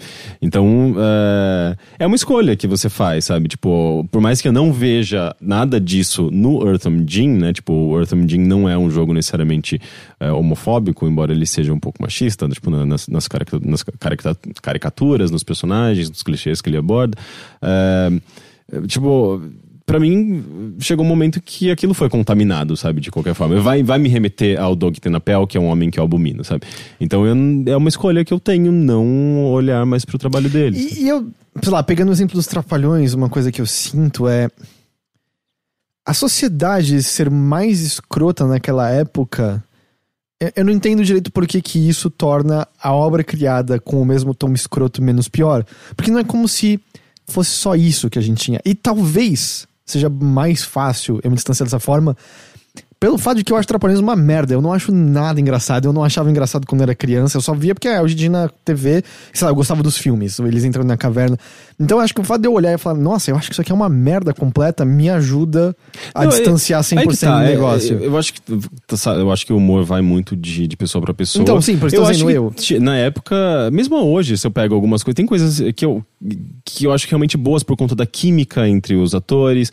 eh, e eu não acho que eh, são pessoas detestáveis, não. Tipo, o próprio. A gente tinha um exemplo de um homossexual ali, tipo o Zacarias. é. E, e o Dedé? E o Dedé também? É, Não sabia. é, pô, Mas- até onde eu sei, sim. Mas... ok, eles faziam piadas denegrindo gays e outra, provavelmente outras. eh, eh, não sei se tipo, eles faziam piadas racistas com, com o Uhum. próprio. É, sim.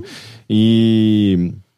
E, eh, tipo, por mais que a gente, eles tivessem ali justamente um negro, um gay, e eles chegavam a esse ponto, então é esquisito. Mas, ao mesmo tempo, existia química entre eles. eh, tinha. Eu não sei, assim, até hoje eu vejo uma outra cena e eles são muito cari- caricaturas muito interessantes, sabe? Então tem seu valor. Mas. Eu, tô eh, falando, eu não gosto, eu nunca Sim. gostei, sabe? É, mas eu não sei, assim, de qualquer forma, faz parte, tem, tem sua, sua história, faz parte da TV brasileira, esse tipo de coisa a gente não pode negar. Da mesma maneira que, sei lá, sei lá, que a Warner Bros. pode muito bem ex- exibir Os- os desenhos da, do Looney Tunes dos anos 40, que eram extremamente xenofóbicos, racistas, É. e, e- mas a- deixar um aviso, tipo, né? aquilo é reflexo do seu Te- tempo. A gente é um- prefere é, exibir é, do que negar completamente de que a gente produziu esse conteúdo. Esse é um sabe? exemplo de distanciamento. que, por exemplo, é, Tex Avery era uma figura extremamente problemática. Eu acho as animações deles maravilhosas. Walt Disney era antissemita pra Uhum. um caralho. E é, fez animações maravilhosas, que a essa altura acho que há um distanciamento suficiente. Sim, inclusive, Agora- eh, muitas dessas empresas tentaram apagar ou meio que apagar da memória eh, algumas, das, algumas das obras mais radicais, digamos assim. Você tem. Aquela canção do Sul, por exemplo, né? Ela é bem. Sim, você tem, você tem um vídeo lá do Pato Donald eh, alista- se alistando no exército Não, nazista. mas isso, tem? mas isso não tá apagado e eu lembro que me explicaram. Não, é, mas na verdade, existia uma- Não, mas existe ainda. e uma na verdade, tentativa de, de dar uma minimizada. assim, não, na tudo é tudo um sonho e é uma crítica ao nazismo, na real. o É? É, tem um lance assim. Entendi. Ele, mas ele tá lendo Main Camp uma hora, umas coisas assim. É, é tudo bem, bem sinistro. Mas. Mas eu, ao mesmo tempo tem uma hora que ele menciona assim: ah, é absurdo pedir uma retratação. Eu não acho que isso tá sendo pedido, sabe? Eu, eu não, eu não, Não, é. espero que o Didi suba pra pedir Não, desculpas não, por de nada. maneira assim. alguma. Eu também não acho que, pessoalmente, posso estar errado sobre isso, pessoalmente não acho que é necessário o lance. Eu só ando, tipo, eu nunca gostei dos programas, eu acho que as piadas eram ruins, eu acho que as piadas muitas eram calcadas em preconceito. Eu não ligo, sabe? A mesma coisa, lembro. Teve, um, teve uma nova escolinha do professor Raimundo em certo momento, eu acho. Sim, sim, eu, eu lembro de pessoas falando assim: ah, mano, mas é, é muito respeitoso novos atores interpretarem esses personagens consagrados e clássicos. E eu tava no meu canto assim, nossa, eu sempre achei escolinha um lixo absoluto, assim, não tem graça nenhuma, é só piada de bordão que eu não funciona comigo, sabe? Não, não, não adianta. É, e eu sempre achei engraçado. Então, eu acho que nesse tanto vai ser diferentes perspectivas de. de... Não, e o lance, a gente tá num mundo com uma produção tão vasta de, de opções, né? Tipo, de, de séries, de, de humor, de. Enfim, de, de, de tudo. Que é muito fácil você simplesmente não olhar para um lado e buscar uh, as coisas que você realmente aprecia em outro lugar, sabe? Um, e ao mesmo tempo você tem voz também para criticar e, e apontar o, o que você acha que é problemático em alguma obra, sabe? É, então eu não sei, assim, tipo, a gente. A gente tem opção, sabe? E não, é, não é como se não, não houvesse essa possibilidade de você tivesse é, escravizado num sistema e, que. e- por isso que eu volto a questão de escolha sua, né? Uhum. Do, Tipo, é, é- eu acho que o lance que você falou do, do aviso no desenho é isso. Ou é. Era super problemático. Pros dias de hoje é nojento. Mas tá aqui e é a sua escolha assistir ou não, porque apesar das partes nojentas, há valor. Você mesmo tava falando, ah, eu vejo valor na química dos trapalhões, por exemplo, Uhum. sabe? Eu acho que é meio isso, sabe? No fim das contas, é, é- eu acho que é, é questão de você entender e meio que, ah, tudo bem, entendo isso, vou, vou assistir do mesmo jeito e entender as partes boas. Acho que fica mais complicado quando são exemplos recentes, como um Louis C.K. da vida, como um Kevin Spacey da vida, como um Bill Cosby. Tipo, comédia do Bill Cosby, pra mim, é in- inassistível. É impossível. Tipo, Louis C.K., sim, ainda consigo ver algumas ver coisas e acho que com o tempo vai ser mais fácil. Ah, do Bill Cosby, tipo, por mim, não, não, não tem como. Tal, não sei se daqui. Porque não, eu não sei nem se daqui a uns anos, porque sempre vai ser. Ah, esse é aquele comediante que estuprou dezenas de mulheres, sabe? É, ah, nunca não vai ser isso, sabe? É, eu acho que nesses casos é matou a obra do, do cara, e esse é o menor dos problemas, sabe? Porque acho que foi o próprio Norm que o Patton Oswalt porque o Bill Cosby já fez vários, vários stand-ups extremamente moralistas, né? Meio que falando que como a culpa é muito da- das pessoas, pelas coisas ruins que acontecem. E o Patton Oswalt respondeu, falando assim, o pior de tudo sobre o Cosby foi a hipocrisia. E o Norm respondeu, eu acho que o pior de tudo foram os estupros. E, e eu, eu, eu acho que é meio nessa linha, sabe? É, no caso do Bill Cosby, pra mim é tipo, foda-se, tá morto e pode ficar morto mesmo. Aliás, saiu hoje, né? O sentença de prisão dele. É mesmo, né? verdade. Quanto? 10 anos de 10 prisão, anos, acho que é tipo? isso. Então é isso, gente. Muito obrigado a todos que nos acompanharam neste episódio do Bilheteria. Espero vê-los neste sábado, dia 29, na festa de 4 anos do Overloader, na rua Dona Inácio Showa, na VR Gamer. Henrique, sabe que eu tô sempre agradecido pela sua presença aqui? É engraçado que comentaram comigo que perguntaram, mas você é participante fixo ou você é convidado? Porque o Heitor agradece você como se você fosse participante, um participante eventual. assim. E daí eu tive que explicar que é uma piada, quase uma piada interna. Até hoje, não, é verdade, é uma piada interna, é isso? É uma. Eu não lembro mais de onde É veio. só a maneira como você me agra- agradece a minha Mas participação. o que é a vida se não uma participação eventual nossa todos os dias nela? Dan, muito obrigado por aqui. E a gente se vê de novo na semana que vem em mais um episódio do Bilheteria. Tchau, tchau. Tchau.